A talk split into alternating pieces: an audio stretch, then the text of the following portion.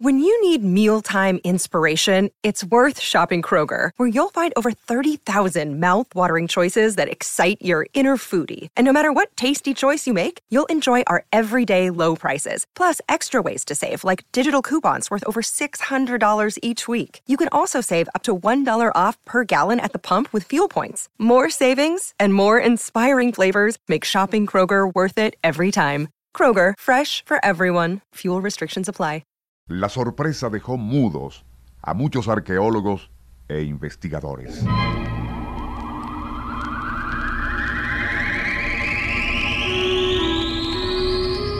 Habían hallado algo insólito en una tumba perteneciente a la cultura mochica que floreció en la costa del Perú entre los años 250 y 800 de nuestra era.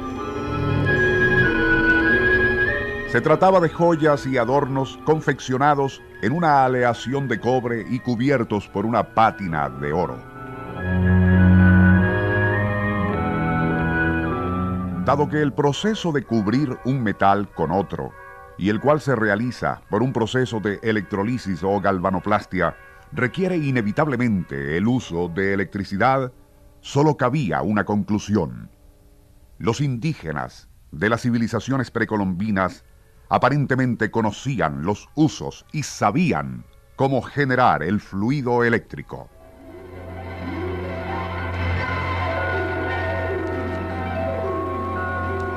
Nuestro insólito universo. Cinco minutos recorriendo nuestro mundo sorprendente. Electricidad en el remoto pasado de nuestra América?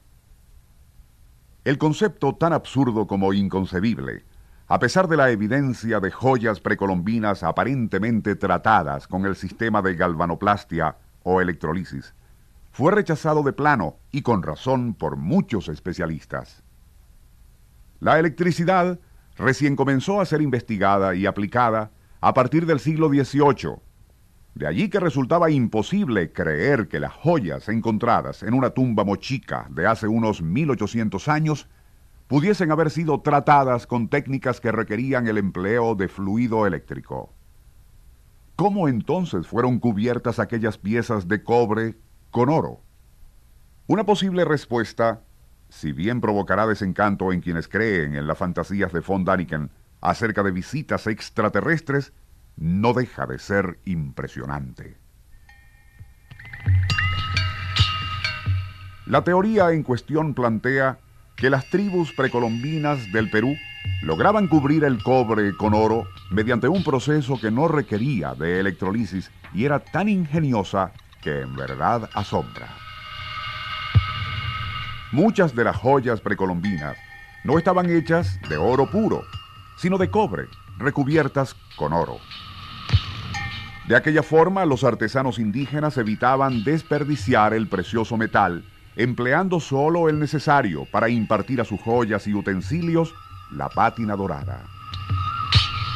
Para obtener tales resultados, los ingeniosos alquimistas peruanos de la antigüedad recurrían a diferentes técnicas.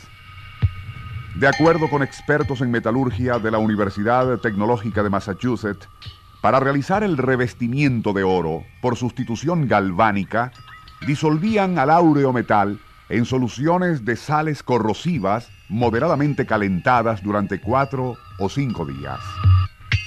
Obtenida una concentración ácida, le añadían bicarbonato de sodio, a partir de lo cual bastaba con sumergir la joya de cobre durante unos cinco minutos en la solución a punto de ebullición para que se cubriese de manera uniforme con oro. Ya logrado aquel cometido, la pieza era recalentada para mejorar la adherencia.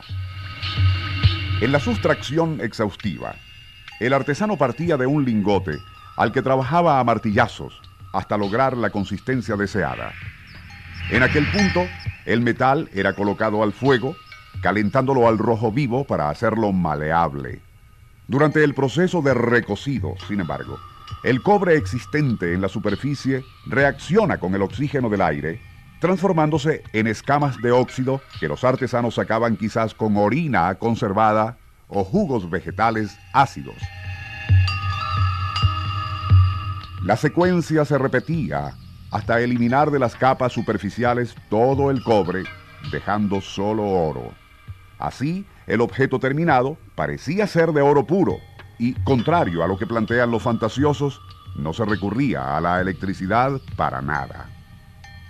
A pesar de lo anterior, sigue siendo insólito el que indígenas precolombinos hubiesen alcanzado tal grado de refinados conocimientos en metalurgia.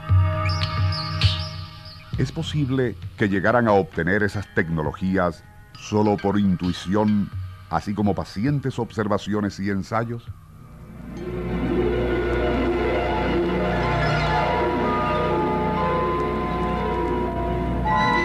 Nuestro insólito universo.